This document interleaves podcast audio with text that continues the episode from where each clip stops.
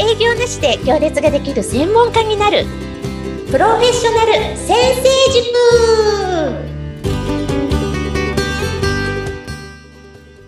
塾。こんにちは。自走組織育成コンサルタントの星澄です。アシスタントの加藤淳です。今週もよろしくお願いします。よろしくお願いしますはい、えー、先週のですね、ジョイントベンチャーの回をお聞きいただいて、またご質問いただきましたので、えーはい、ご紹介させていただきたいと思います。はい。はい、質問です。いつも楽しく聞いています。ありがとうございます。先日、ジョイントベンチャーの回を聞きました。集客しなくても制約が決まる画期的なやり方だと思いました。でも、肝心のジョイントベンチャー先とはどう出会ったらいいんでしょうか税理士中園智也さんからご質問いただきました。ありがとうございます。中園さん、ご質問いただいて、すごく肝心な質問ですよね。ありがとうございます。すね、はい。またまた JV 女優が質問にお答えしたいと思います。明るいですね。はい。あの、ジョイントベンチャーについては、本当は連続講座にして一緒に実践してお伝えして、したいぐらい面白い実践なんですよね。はい。はい。なので、この短いポッドキャストでどこまでお伝えできるかわからないんですが、精一杯やっていきたいなと思います。お願いします。はい。では早速、ちょっと言葉のおさらいから、あの、コンテンツホルダーっていうのは自分自身、そしてリストホルダーさんと組むっていうことがジョイントベンチャーなんですが、コンテンツホルダーっていうのは、自分が持っているコンテンツです。で、コンテンツっていうのは、誰かの何かを解決できるもの。セミナーだったり本だったり何でもいいんですけど、うん、ものは何でもいいんですけど、誰かの解決する何か提供できるものをコンテンツと言います。で、それを持ってる人をコンテンツホルダー。そして、そのコンテンツにニーズがある。その解、それを解決したいと思っているお客さんのリストを持っている方がリストホルダーさんです。うん、はい。大丈夫ですか？はい、わかりました。はい。そして、ジョイントベンチャーっていうのはいろいろな形があるんですね。あの、私はセミナーが一番いいなと思ってるんですが、うんはい、他にも、まあ、ジョイントベンチャーの定義としては、集客も営業も一切しないのに角度の高い見込み客が目の前にやってくるというものなので、うん、はい。例えば雑誌の連載、本の出版、YouTube や Facebook ライブなどのゲスト出演、ウェブ記事を書く。そんなことは全部ジョイントベンチャーって呼べるんじゃないかなと思います。確かにそうですね。はい。なぜなら、ウェブ記事書いてその記事を見た人が連絡くれる。うん、これ私が集客したわけじゃないですよね。あ、そうですね。はい。で、今挙げたものすべて私やってるんですね。だから、ジョイントベンチャーめっちゃ得意で、でね、あの、集客も営業もしないでってここでも散々言ってるんですけど、本当にしてないんですよ。はい、勝手に来てくださるんです勝手に来てくださるんですね。でもそれは私がこういうことしてるから、一応本出版したりとかしてるからなんですが、集客営業はしていないと。で、まあ、全部いいんですけど、やっぱり一番のおすすめはセミナーでのジョイントベンチャーです。はい。一番効果的だし楽しいなと思っています。はい。はい。で、中園さんのご質問。え、どうやって出会うのかですよね。そうですね。そこが気になります。はい。まず、出会っても信頼してくれないといけないので、なんか本を出版してるっていうのはかなり有利かなと思います。はい。はい。前回も言いましたけど、私出版プロデュースもしてるので、もし興味がある方は説明欄からどうぞ。そうなんですよ。で、コンテンツもしっかりあるとか、まあ、出版じゃなくてもいいんですが、記事とか講演とか何かしら発信活動もしている。そういう土台があるということが前提。で、それ、そこがもう前提ですよ。はい。それを前提に、まあ、どうやって JV 先と出会うのかというお話をしていきたいと思います。そうですね。ちょっと後でずれるかもしれないんですが、5つぐらいのポイントでお話できるかなと思います。はい、お願いします。はい、えー、まず、誰が自分の見込み客のリストを持っているか。これがわからないと組むに組めないですよね。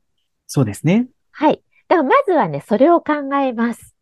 自分のコンテンツが必要としているお客さんのリストを持ってる人は誰かなっていうリストホルダーリストを、まあ、最低少なくても30個は上げてほしいなと思います。50個でも100個でもいいですよ。はい。でも30個目指して書いてほしいなと思います。で、前回お話ししたように、あの、人材紹介会社さんと私は組むことが多いんですけど、あの、退職ストップっていうタイトルで組むんですけどね、私が持ってる、えーコンテンツは自走組織育成なのでタイトル違うじゃないですか。そうですね。はい。タイトル違っても中身が全く同じだったらいいんですよね。うんうんおはい客さんによってどこを強く打ち出すか。うんだから、タイトル通りのお客さんじゃなくてもよくって、自分の持ってる引き出しで欲しがってるお客さんのリストを持ってる人って考えると、結構30個ぐらい思いつくと思います。はい。自走組織って一つに限定しちゃったら、まあ、5個6個かもしれないんですけど、はい。で、退職ストップっていう言葉すら使ってないけど、そういえば私が企業に入ると離職率下がるよな。で、そういうこと伝えてるよな。ってなったら、それは自分のコンテンツにぴったり合うので、そんなはい意識で引き出しを、自分の引き出しを考えながら、リストホルダーリストを上げてください。わかりました。はい。じゃあ、上がりましたと。30個上がりましたと。そのリストホルダーたちとの出会い方も重要です。二つ目。え、まずその中に知ってる人、もう既存で知ってる人がいたら普通に会って話しに行けばいいと思います。知り合いなんでね。私こんなセミナーやってるんだけどさ、無料でいいからやってあげるよみたいな。うんうん うん、やらせてくださいじゃなくって、はいあなたの役に立てるんじゃないみたいな感じで、もう本当に対等に、本当にお互いに役に立ち会いたいみたいなエネルギーが回るように。うん。で、知り合いだったら話しに行けますよね。リスト上げると結構ね、知り合いもいると思うので、はい。それ会いに行けばいいと思います。二つ目。二つ目。ではい。営業じゃないんですよね。あの、相手が喜ぶことだから、しかもお金が一切動かない。うん相手に喜んでもらってお金が動かないので、営業じゃないんです。だからめっちゃ話しやすいと思います。そうですね。うん。うん。で、1時間とか2時間とか精一杯セミナーやらせていただくのに無料でいいですよって言ったら感謝されると思います。うん。で、本当に無料でいいの？お金払うよそうないりやいやますよね。、うん、いやいや、それよりもあの、個別相談だけやらせてってリストだけ共有させてって言って、そこだけコンセンサス取っておいて、感謝されながらそれができるっていうところも、めちゃくちゃ私に合ってるんですよね。はい。まずそれが二つ目でしょ？はい。はい。で、えーこの間も言ったんですが、あの、このタイミングで言おうかな。これはもう本当ジョイントベンチャーっていうのは三方よし。近江の商人の三方よしで、あの、そのセミナーをしてくれる、その直でつながったリストホルダーさんもお客さんに喜んでもらえるって言って喜ぶし、お客さんも課題解決ができるいい情報が無料で得られるってことで喜んで、その元のリストホルダーさんにも感謝するし、私も、あの、興味がある人の前で自分のことができるっていう、個別相談もしていいっていう、もう三、三者みんながハッピーっていう三方よしなんですよね。はい。だからそれがしっかり伝わるように、あの、お話できたらいいんじゃないかなって思います。はいで、三つ目。三つ目。はい。はい、三つ目。次に、えー知らない人だったら出会い方って最重要ですよね。そうですね。大事ですね。で、知らない人に連絡してアポ取ってってやったら営業と間違えられちゃいますよね。いやー、そうだと思います。で、私、こう、こんなベラベラ喋ってずうずうしいのに、それは嫌なので、いや、なんなんか、売り込んでるって思われたらすごく悲しいんですよ。魂レベルで。いやー、そうです。ちょっと一歩引かれちゃいますよね。営業されてるって思ったら。そう。うんあの、営業が大好きで営業が好きな人はいいんですけど、うん私はそれが苦手なので悲しいんですねうん。なので、その、私が挙げたリストホルダーさんを知ってる人を探すんです。ああ、周りから言ってくる、そうなんです。はい紹。介でつながるっていうことがね、なるほど。最重要なんです。うん。今は6人たどればどんな人でも会えるって言われてるじゃないですか。そうですね。言われますね。大統領だろうが、大女優だろうが、はい。まあ、JV 女優だろうが、はい6人たどれば出会えるって言われてるので、あの、出会えるんですよね。こういう人知ってるとか、この人知ってるなんてことあるごとに言ってると、あ、知ってるよ。あ、こう、そうなの？そういうことだったら紹介するよ。みたいなことが起こる。で私は必ず人の紹介で会うようにしています。そうなんですね。はい。はいで、アポで会うより全然最初の関係性がいいんですよ。その真ん中に立ってくれた人の顔もありますし。間違いないですね。間違いないんです。そして、先ほどのウィンウィンな提案をするんです。はい。はい。あの、もちろんね、貴重な時間をいただいたことに対しては深く感謝をするんだけど、提案としては全く対等なので、お願いします、やらせてくださいなんていうのはね、絶対ダメなんですよ。ダメなんですね。うん。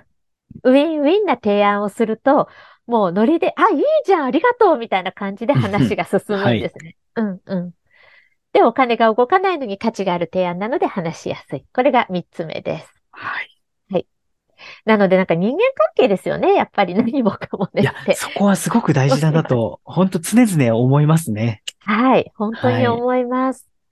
はい。そして四つ目が、あの、リストホルダーリストっていうのを考えてると、日頃から考えてこう30個とか上げてると、頭の中に自然にアンテナが立つので、誰と話していても、なんとなくそれが繋がるんですよね、自分の中で。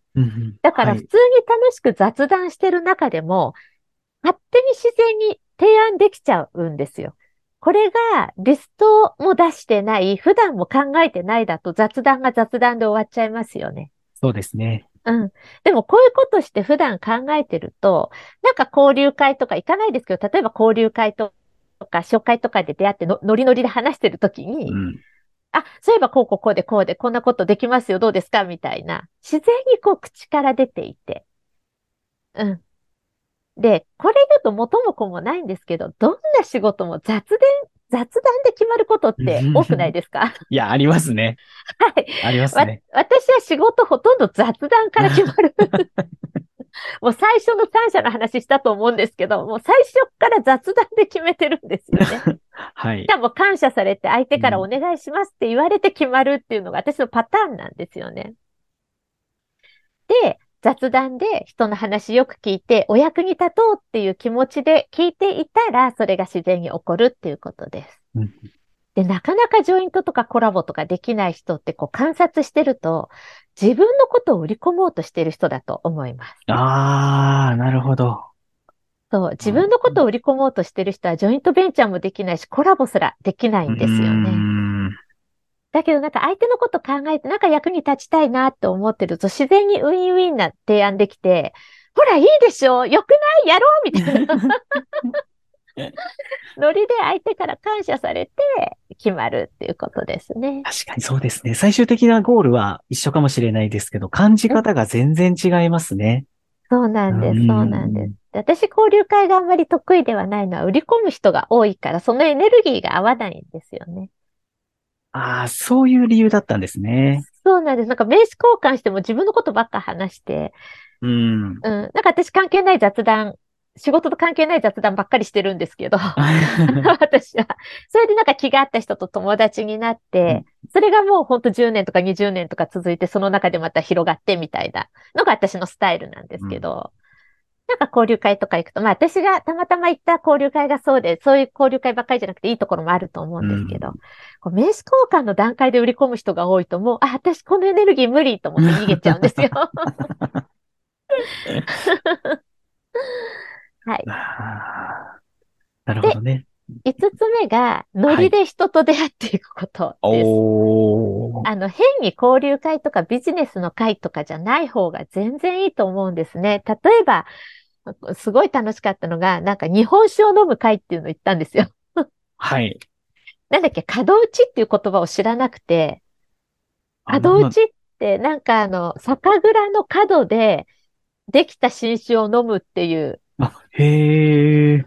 でもその角打ちって知らない言葉を覚えただけでもワクワクしちゃって、はい お。酒弱いのに行く行くとか言って、で、そんな楽しい会だとめっちゃ仲良くなるんですよ。そうですよね。うん。うんで、日本酒が美味しくてゲラゲラ笑って、だ変にね、ビジネスの会とかじゃなくて、もうそれでものすごく仲良くなると、なんかの時に、そういう話になった時に売り込みじゃないじゃん。三方よしじゃん。そうですね。うん。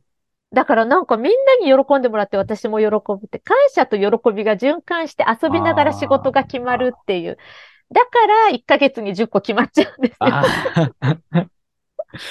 いやー、すごいなーそう、だからね、ただの飲み会とかフェスとか、もうどれだけ遊び心で交流してるかっていうことが、もうもしかしたら一番大事かもしれないですね。大事ですね。そこになんか自分の普段考えてるアンテナを張り巡らせておけば、いつでもチャンスになりますね。そうなんです。で、それを、うんなんていうのかな、虎視眈々と狙っちゃうとそのエネルギーが伝わっちゃうから忘れてるぐらいがいいんですよ。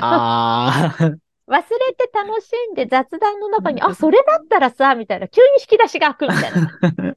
もうすっかり忘れてたけど、急にその会話でピョンって引き出しが開いて、ノリでうん話すから、いいじゃん、いいじゃんってなって、もうじゃんじゃん決まるわけですよ。あはい。伝わると嬉しいです。このアホアホパワーがー。いやいやいやいや、いやでも、す最強だと思いますね。最強、アホが最強。いもうね、本当に本。当にアホアホ戦略最強です。でももう素でやられてますからね。もう本当に。そうですよね。素ねでやってますよね。でも、もともとは自尊心低くてさ、あの、人前で名前すら言えないっていうところから、ここまで 大人になってから成長させてきたので。それがもう想像できないです。はい。あ、でもね、菅こうなんです。もともとの菅こうで持ってるものが。で、後天的に、こう、お押されてダメになって、うんで、開き直って自分を育て直したから、素に戻ってるって感じですね。うんうんうん話がちょっとずれてしまいましたが、中園さん、いかがですかね？こんな答えになってましたかね？加藤さん、中園さんの質問に答えられてましたかね？よくわかりました。はい。はい。と、一応まとめると、はい。5つ言いましたよね。5つおっしゃられましたね。1つ目はまずリストを上げる。このリストっていうのは、私のコンテンツを必要としているお客さんを持ってる人のリストです。はい。このコンテンツが欲しがってる人じゃないです。ここ間違える人多いんですよう。ん。つい自分のコンテンツを欲しがってる人のリスト集めちゃうんですよ。皆さん。はい。そりゃそうですよね。そうですね。うん。お客さんになる人のリストは集めなくていいんです。うんそのお客さんになる人をいっぱい持ってる一人の人うん。をたくさん集める。うん伝わりますかね？わかりました。そのリストを、まあ、30個は上げてください30よと。はい。で、二つ目、そのリストの中で知ってる人だったらいいじゃないですか。うんもう提案しに行ってください、普通に。うん。で、三つ目、知らない人だったら、その人のことを知ってる人を探して紹介してもらってください。はい。紹介からのルートがいいです。間違っても電話してアポ取っちゃダメです。もう売り込みと思われちゃうからう。その段階でもう関係性が違っちゃうんで。はい。はい、紹介してもらってください。で、紹介者いなくても30、30もさ、リストあったらどっかで繋がるから、のほほんとしてればいいんですよ。はい。で、4つ目は、雑談の中で楽しく提案するっていうことでしたね。はい。で、5つ目は元も子もないんですけど、楽しく遊んでるのが一番だということでした。どうでしょう？想像してた答えとは違うかもしれないですけど、でもこれで実際すごく成果を出されているので、一度試してみてもらえれば、また違った結果が出てくるんじゃないかなと思います。はい。